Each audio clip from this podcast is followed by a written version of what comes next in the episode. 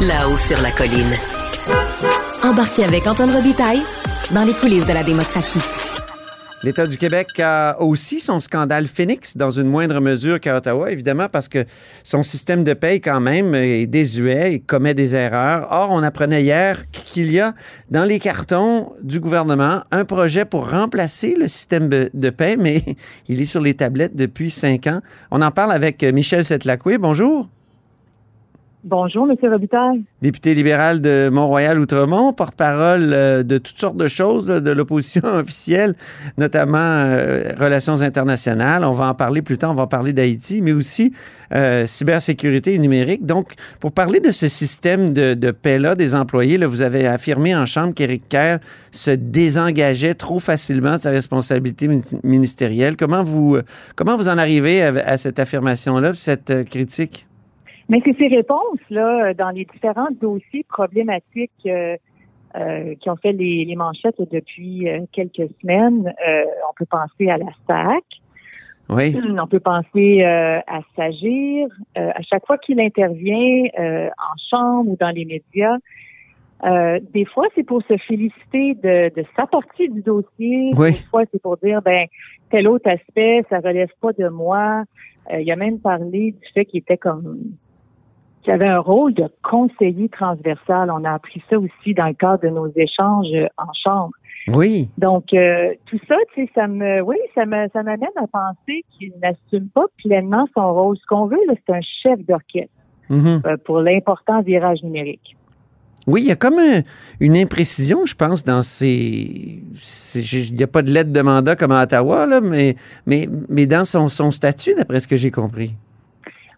Mais premièrement, OK, on s'entend que son ministère existe depuis, formellement, depuis un an. Ouais. Lui, il est là depuis cinq ans. Là. Il était dans son premier mandat euh, sous la CAQ comme ministre délégué au virage numérique. Donc, dans le fond, ça fait cinq ans qu'il est en charge de cet important dossier-là, dont un an à la tête de, de l'important ministère. Il y a plusieurs chantiers.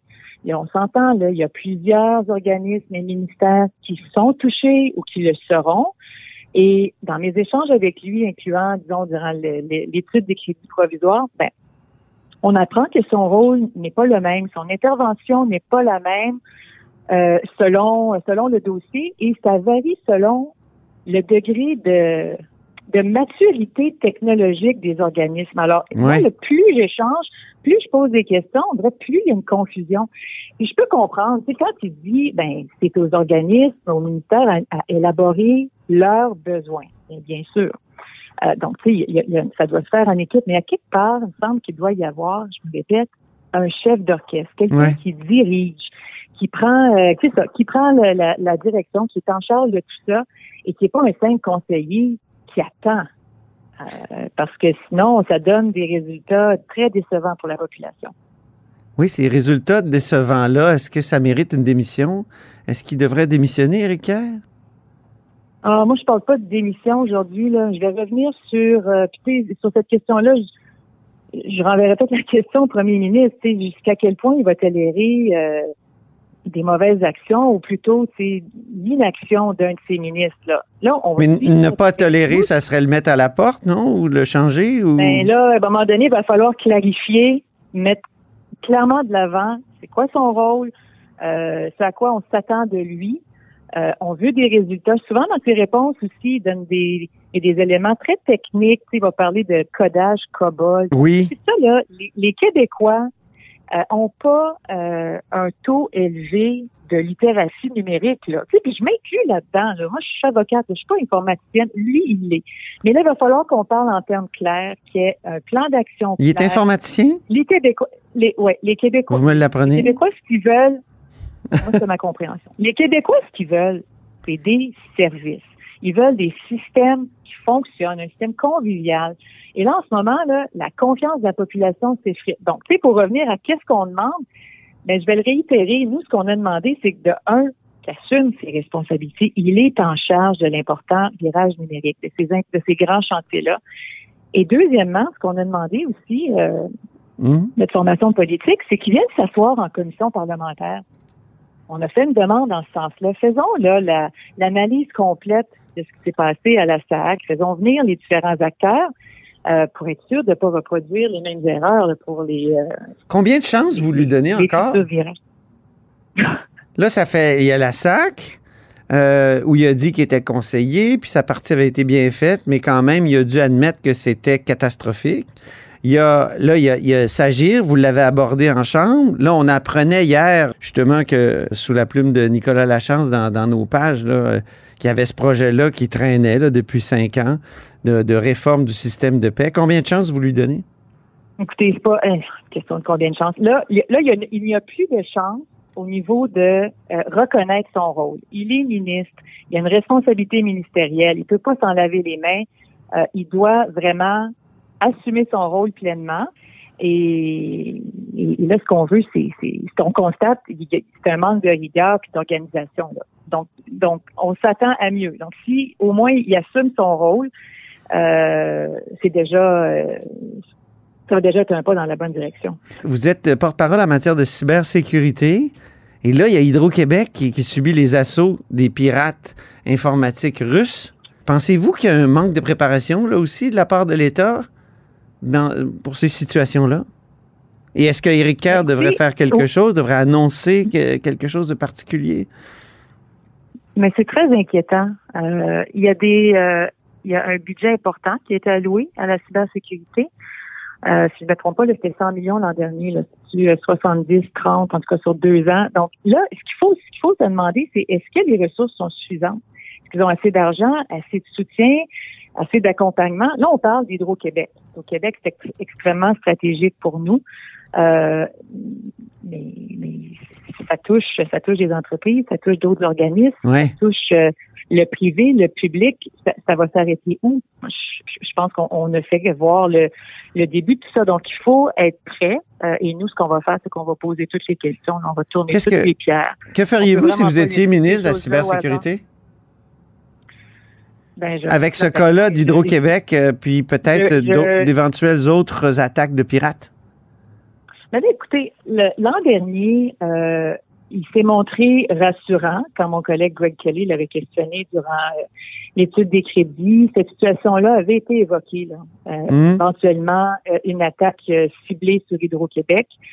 Et puis, le ministre semblait prendre tout ça au sérieux. Il y avait, semblait y avoir un plan d'action. Euh, les ressources, les ressources doivent être là. Il semblerait qu'elles sont là. Est-ce que c'est suffisant? Là, hmm. on, est en droit de se questionner à savoir si c'est suffisant. Non, on va continuer. Faut, faut mettre plus de sous alors. Poser les et, et ouais, les sous, les ressources, l'accompagnement. Mais vous savez, même au niveau du, euh, du ministère de la cybersécurité du numérique, il semble y avoir un problème de main-d'œuvre, un, problème au niveau des effectifs. Est-ce que euh, moi, moi, je m'inquiète. On en a, on en a parlé. J'ai posé des questions aussi à ce niveau-là, tant en chambre que, que durant l'échange sur les crédits euh, provisoires. Euh, qu'est-ce qui se passe dans le ministère? Il y a des hauts fonctionnaires qui ont, qui ont quitté. Il y a des postes vacants à la hausse. C'est un chiffre qui est à la hausse depuis quelques années. on a recours à, à de la sous-traitance des ressources externes et ça aussi, c'est un pourcentage grandissant. Euh, donc, il faut commencer aussi à se demander est-ce que est-ce que l'équipe elle est hmm. solide et adéquate pour la tâche? Oui, c'est ça. Est-ce qu'il faudrait euh, comment dire donner des hausses de salaire euh, différenciées pour cette catégorie-là d'employés, des, des, informaticiens puis des gens en informatique? Mais écoutez, là, ce problème-là existe. Oui, il y en a qui, évidemment, il y a une concurrence avec le privé. Euh, il, y a des, il y en a qui partent à la retraite, il y en a qui partent pour le privé. Tout ça nous a été expliqué. Mais dans ce contexte-là, peut-être qu'on limite un petit peu euh, le nombre de grands chantiers qu'on euh, qu'on affronte en même temps. C'est de un. Mais là, sur la cybersécurité, là, mmh. euh, là, je pense qu'il faut mettre le paquet. Euh, donc, on a eu aujourd'hui un exemple d'un incident extrêmement fâcheux et inquiétant. Là, ce que je crois comprendre, c'est que le résultat a été que euh, le site ou l'application ou l'interface client n'est pas accessible. Il semblerait que les dommages ne soient pas euh, plus graves que ça, mais, c'est une question de temps avant qu'il arrive autre chose. Donc là-dessus, euh, là, je pense qu'on peut rien, on peut pas prendre ça à la légère. On, on laisse rien au hasard. Je ne veux pas vous laisser partir sans parler d'Haïti parce que vous êtes euh, porte-parole en matière de relations internationales. Vous avez fait adopter une motion sur la situation en Haïti. Euh, vous avez aussi publié une lettre dans nos pages qui s'intitule et co-signée en fait avec euh, votre collègue Madouanika Cadet. Haïti, sommes-nous devenus insensibles? Vous répondez un peu oui, qu'on est devenu insensible par rapport à Haïti. Ben, je, ben, je pose la question. oui, mais ben, moi, écoutez, ça fait des mois que je suis le dossier de, plus près, depuis que, que je suis porte-parole des relations internationales. Évidemment, ça fait des années que, que, la situation. Euh, c'est jamais facile en Haïti depuis très longtemps. Non, hein? non, non, non, non, non, Ça fait des années que ça dure. Dans les derniers mois, euh, mais dans les derniers mois, la situation a atteint euh, un degré, euh, je pense, c'est un peu, c'est du jamais vu. les, les, gangs criminels de, ben la dernière lecture auraient comme le contrôle de, de, presque la moitié du pays. J'ai lu, je vous invite à lire le, rapport du BINU, le Bureau intégré des Nations Unies. Euh, il, dépose, je crois, un rapport trimestriel et les constats sont sont graves. Le, c'est vraiment la situation humanitaire, elle est catastrophique. Euh, c'est épouvantable ce qui se passe là-bas. Donc, mais justement, est-ce que rester complètement silencieux et ne rien faire Non, je comprends, mais la grande question, c'est comment? Puis là, il y a les États-Unis qui euh, disent, et Anthony Blinken, euh, le secrétaire d'État, est venu le dire cet automne, puis son président est venu le dire au mois de mars au, au premier ministre Trudeau. Les Américains souhaitent que le Canada prenne un rôle de leadership dans une possible force d'intervention internationale pour stabiliser Haïti. Est-ce qu'on n'est pas rendu là? La façon dont je... Moi, quand je fais l'analyse de ça ou que je, je fais un résumé, je vais de la façon suivante. Je me dis, à long terme, euh, il va falloir que la solution soit haïtienne. ultimement, là, il va falloir qu'ils reprennent, euh, qu'ils retrouvent la stabilité politique. Il va falloir qu'ils tiennent des élections euh, pour que qu'ils aient un président élu, qu'ils aient des institutions qui fonctionnent normalement. Tu sais, ben, ils sont tellement, je vois pas comment ils peuvent atteindre cette stabilité politique. C'est ça. Comment? Euh, tant qu'on n'aura pas réglé la crise aiguë de sécurité dans laquelle ils se trouvent actuellement. Bon, la crise de sécurité, évidemment, elle interpelle le fédéral d'abord.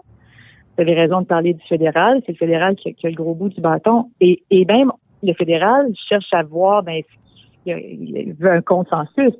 Même le premier ministre euh, qui, est là depuis l'assassinat du président il y a deux ans, quand même. 2021, oui. Lui demande une intervention et là, ce qu'on lit, c'est qu'il y a une division. Il y en a qui s'opposent à ça en disant, mais à chaque fois qu'il y a eu des interventions, ça a laissé des séquelles, ça a laissé des traces, ça n'a pas été positif. Et il y en a d'autres qui disent, oui, mais c'est la seule façon de se sortir à court terme de cette emprise, euh, de, de ce climat de terreur dans lequel notre population est plongée. Euh, Alors, vous êtes, êtes-vous, euh, êtes-vous plus américaine que, que canadienne? Dans, dans, dans votre, dans la solution ultime? Mais ce que je dis, c'est qu'il faut, il faut les appuyer. Donc, puis là, à ce niveau-là, ben, il y a deux choses. Nous, le Québec, qu'est-ce qu'on peut faire à l'intérieur de nos champs de mmh. compétences? Euh, et c'est ce qu'on a proposé à la ministre. Moi, j'aimerais l'entendre. Elle, elle, a été plutôt silencieuse sur le dossier. Ben oui, vous lui avez envoyé votre lettre. Vous n'avez pas eu de réponse? Non, j'ai pas eu de réponse. J'aurai des échanges avec elle euh, aussi dans les euh, dans les prochaines semaines. Bon ben. Mais au Québec, là, ce mmh. qu'on peut faire, c'est aider la population directement. nous, on a échangé mes collègues euh, au caucus et moi avec la diaspora, une diaspora des représentants de la diaspora. Mais oui. Qui est très importante dans la région montréalaise. Et dans la diaspora, est-ce qu'il y en a qui sont pour la solution américaine, c'est-à-dire intervenir avec une force armée? Ben là, je peux pas vous répondre. Euh, je pense qu'ils sont divisés, mais ce qu'ils veulent certainement, hmm. c'est qu'il y ait des gestes qui soient posés, qu'il y ait une aide, qu'un soutien. Il y a une façon de soutenir la, police locale là-bas pour qu'elle puisse lutter efficacement contre les gangs. Mais ce que Québec peut faire, c'est de un, ben, parler au fédéral, parler à, la ministre Jolie, euh, rallier les partenaires, montrer un leadership, mais de l'aide de l'aide financière. il, me semble que ça va toujours revenir à est-ce qu'on intervient militairement ou non? Euh, il semble ça. On a, ben, ben, pas, euh, pas forcément là. Non? Euh, Oui, je sais qu'il y a autre chose dans votre lettre. Là. Il y avait toutes sortes de, de, de propositions, mais, euh, mais qui on peuvent vraiment. propositions. ouais. Nous, dans le fond, on avait des propositions concrètes pour Oui. aider la population directement là-bas qui souffre. Ben, j'invite les gens à aller la lire. Malheureusement, je suis obligé de vous couper. On on- c'est tout le temps qu'on avait, Michel Setlacoué. C'est un plaisir de vous parler de cette première. euh, c'est une première pour vous à la hausse sur la colline. Vous reviendrez sûrement, j'espère. Ben, j'aimerais bien. On Très a, bien. On pourrait poursuivre notre conversation sur d'autres euh, d'autres sujets euh, Oui. prochaine fois avec grand plaisir. Absolument, au plaisir. Je, je je renvoie à- au titre de votre euh, de votre texte qui euh, était euh, et c'est dans nos pages là. Haïti, sommes-nous devenus insensibles? Merci beaucoup encore. Merci à vous. Et c'est ainsi que se termine la hausse sur la colline en ce jeudi. Merci beaucoup d'avoir été des nôtres. N'hésitez surtout pas à diffuser vos segments préférés sur vos réseaux. Ça, c'est la fonction partage. Il y a aussi le bouche à. Et je vous dis à demain. Cube Radio.